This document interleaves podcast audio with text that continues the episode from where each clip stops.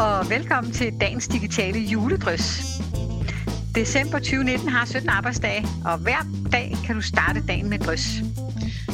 Tænk læring digitalt, det er en podcast om mod, metoder og værktøjer, når du udvikler digitalt undervisningsmateriale. Og vi vil gerne både tale om undervisning som motiverende og effektiv og individualiseret, og om hvordan digital understøttet undervisning kan inspirere dine deltagere, det kan være elever, studerende eller kursister, inspirere dem til at navigere i og erobre et fagligt område. Jeg hedder Charlotte, og jeg har en Ph.D. og arbejder med at udvikle innovative pædagogiske processer med teknologi i Digital and Creative Learning Lab. Og jeg hedder Malene, og jeg har 20 års erfaring med uddannelse og læring, og jeg arbejder med læring i digitale fællesskaber i Crowdbrain. Men øh, følg med her på kanalen. Vi håber på, at der er noget, du kan bruge.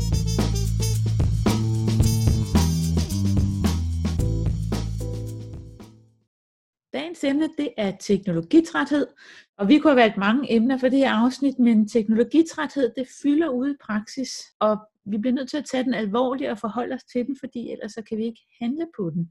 Men det her teknologitræthed, eller at være træt af teknologi, hvad, hvad synes du, hvorfor skal vi tage det her lidt tungsindige emne op, Malene?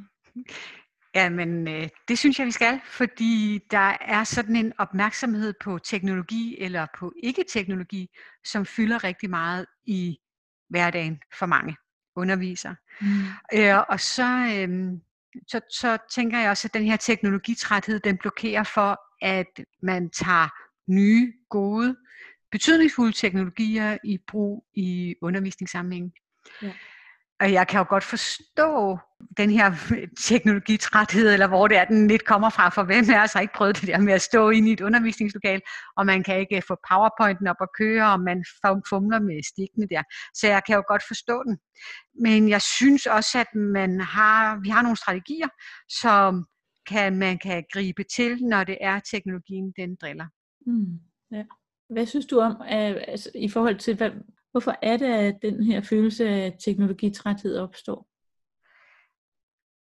Der vælter jo ind over dørtrinet med masser af nye muligheder og teknologier, og så er der en grundlæggende fortælling om alt det gode, som det her øh, digitalisering det bringer med sig. Mm.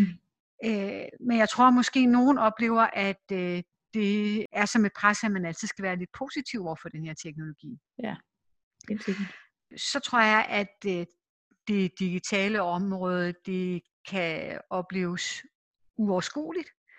Og at en af grundene til, at man øh, ikke øh, ligesom øh, kommer ind i det, er måske, at man ikke kommer længere end det der knapkursus. Mm. Altså, at der er mere fokus på selve teknologien og på knapperne, end der er på pædagogikken, når det er, at øh, man bliver introduceret for en ny teknologi. Ja. Så det er den anden ting. En tredje ting, øh, som også hænger lidt sammen med det, men teknologi, det er meget indgribende i kerneopgaven.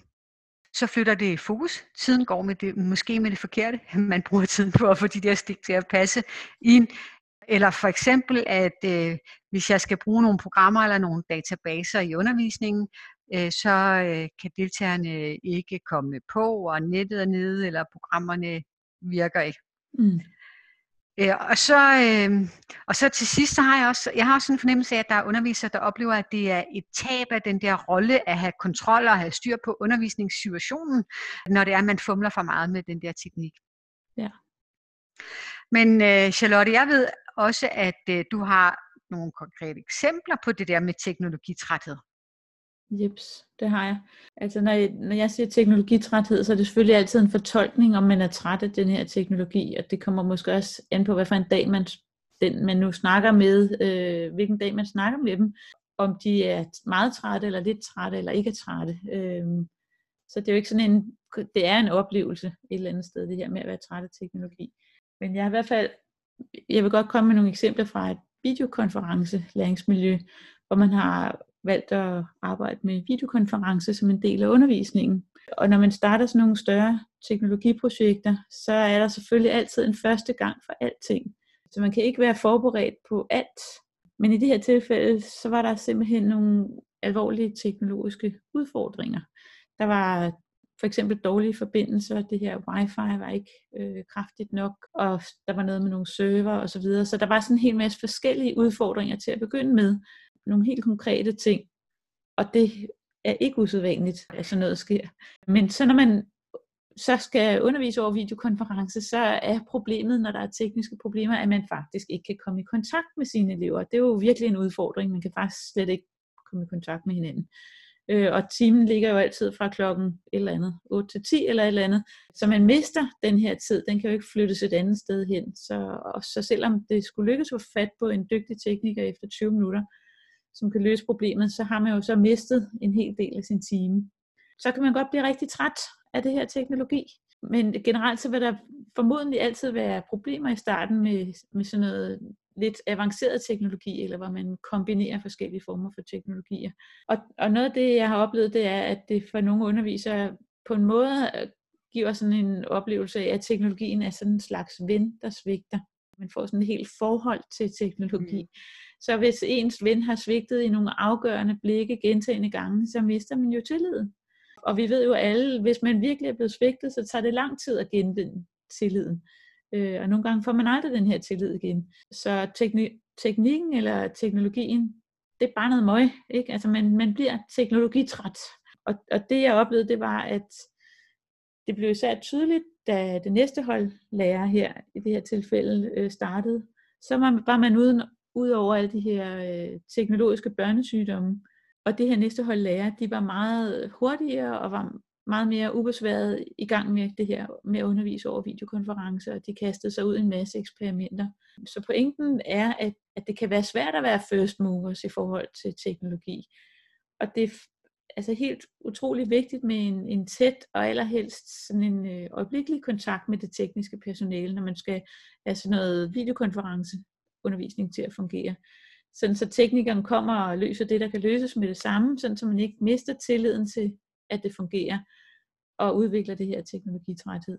Men derudover, så er det også rigtig, rigtig vigtigt at lære af sine fejl og af sine øh, gode ting, så man både får dokumenteret det, der fungerer rigtig godt, og få det videreformidlet til nogle andre, der skal i gang med at undervise på den her måde, så man, skal ikke, så man ikke skal blive ved med at, at opfinde den dybe tallerken igen og igen, og lave de samme fejl igen og igen.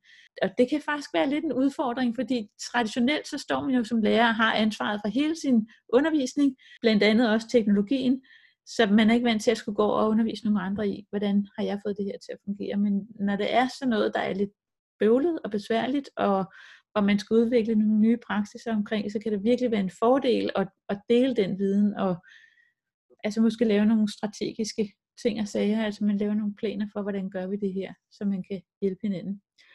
Et andet eksempel, jeg har set på, hvordan man kan afhjælpe, at der opstår teknologitræthed, det er ved øh, for eksempel på at ansætte studerende som teknologihjælpere. Det har jeg prøvet på et af de universiteter, jeg har undervist på. Hvis man for eksempel øh, sidder med en gruppe studerende i et rum, og skal samtidig undervise nogle andre i et andet rum, øh, i en anden del af landet, så kan det være, altså så skal man jo sørge for, at undervisningen ligesom spiller, og man får sagt de ting, man skal sige, og får sat gang i de aktiviteter, der skal i gang.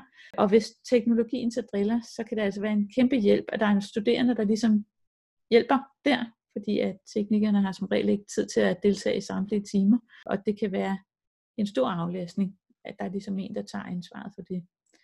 Så skal man kun sørge for det faglige. Noget af det, jeg også har oplevet på organisationsplan, det er, at det er rigtig vigtigt, at man sørger for at udbygge den måde, som den tekniske support fungerer på, hvis man vælger at skalere op rent teknologisk og have nogle nye øh, teknologiske ambitioner for sin øh, uddannelsesinstitution. Og, og i virkeligheden, så altså, i en bibemærkning vil jeg sige, at det er sjældent besparende at anvende mere teknologi. Ups. Det er jo tit et argument for at bruge teknologi, men forhåbentlig så giver det nogle nye muligheder, hvis det bliver gjort på en god måde. Men altså, det er i hvert fald vigtigt at forventningsafstemme i forhold til det samarbejde, der skal opbygges mellem undervisere og det tekniske personale. Og hvis det for eksempel er videokonferencebaseret undervisning, så skal man tit have et meget tættere samarbejde, sådan så teknikerne ved, hvad er der galt her, så de kan rette det med det samme, øh, og, og måske endda også opleve selv, hvad er problemet. Det er måske forsvundet, når timen er overstået, og så kan man ikke hjælpe. Fordi at pointen er, det er, at vi, vi ønsker jo, at teknologien skal hjælpe os. Den er et værktøj, men den skal ikke være den, der fylder. Det er jo noget andet. Vi underviser i nogle andre emner igennem eller med osv. Så, så den skal helst ende med at være sådan en transparent detalje i undervisningen. Øhm, og ikke være det her, man har alt sin opmærksomhed på. Mm. Men øh, selvom jeg har oplevet, at det er godt at have teknisk personale tættere på underviserne, så undgår man jo ikke, at teknologiansvaret, det, det er at blive ved med at være en del af undervisningen. Det er et nyt stykke værktøj, øh, og det, det er kommet for at blive på et højere eller lavere plan. Men Melene, jeg ved også, du har nogle tanker om, og, hvordan man kan modgå det her teknologitræthed. Ja, det har jeg, fordi man kan sige, at du har været meget ind over de her organisatoriske greb i forhold til at øh, arbejde med den her teknologitræthed. Mm. Men jeg synes også, at man som underviser kan tage sig nogle strategier i forhold til at komme på den anden side af teknologien her.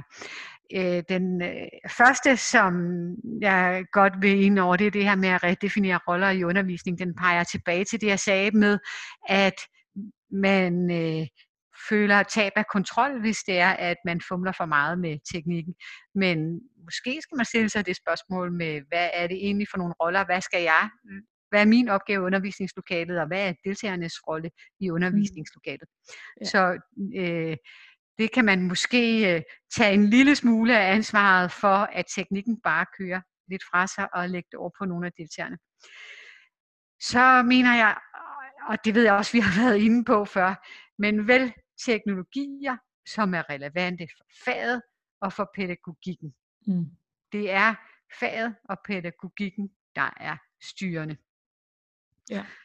Og så øh, har jeg selv haft meget glæde af det her med at prøve alle mulige gratis webinarer og MOOCs og alt muligt, sådan at man øh, får prøvet, hvordan virker de forskellige ting faktisk. Øh, man får ligesom sådan en palette af forskellige greb, som man kan putte ind i undervisningen, og det er faktisk lidt sjovt. Så ja. øh, det er øh, en måde at gå til det på. Mm. Og så ved jeg, vi har tidligere talt om det her med sådan nogle praksis fællesskaber, og det kan man selvfølgelig godt organisatorisk tilrettelægge. Men find øh, og etablere egne uformelle praksisfællesskaber, enten nogle af dem, man arbejder tæt sammen med, eller folk, man har mødt på en konference, eller i sådan nogle online forer. Det er inspirerende at møde andre og tale om det, og kan også være en strategi til at komme over noget af den her teknologitræthed. Ja. Men øh, vi har et spørgsmål til sidst som vi plejer. Øh, og spørgsmålet det lyder, oplever du teknologitræthed? Og hvis du gør, kan du så øh, komme på nye strategier for at komme videre eller komme øh, ud af teknologitrætheden?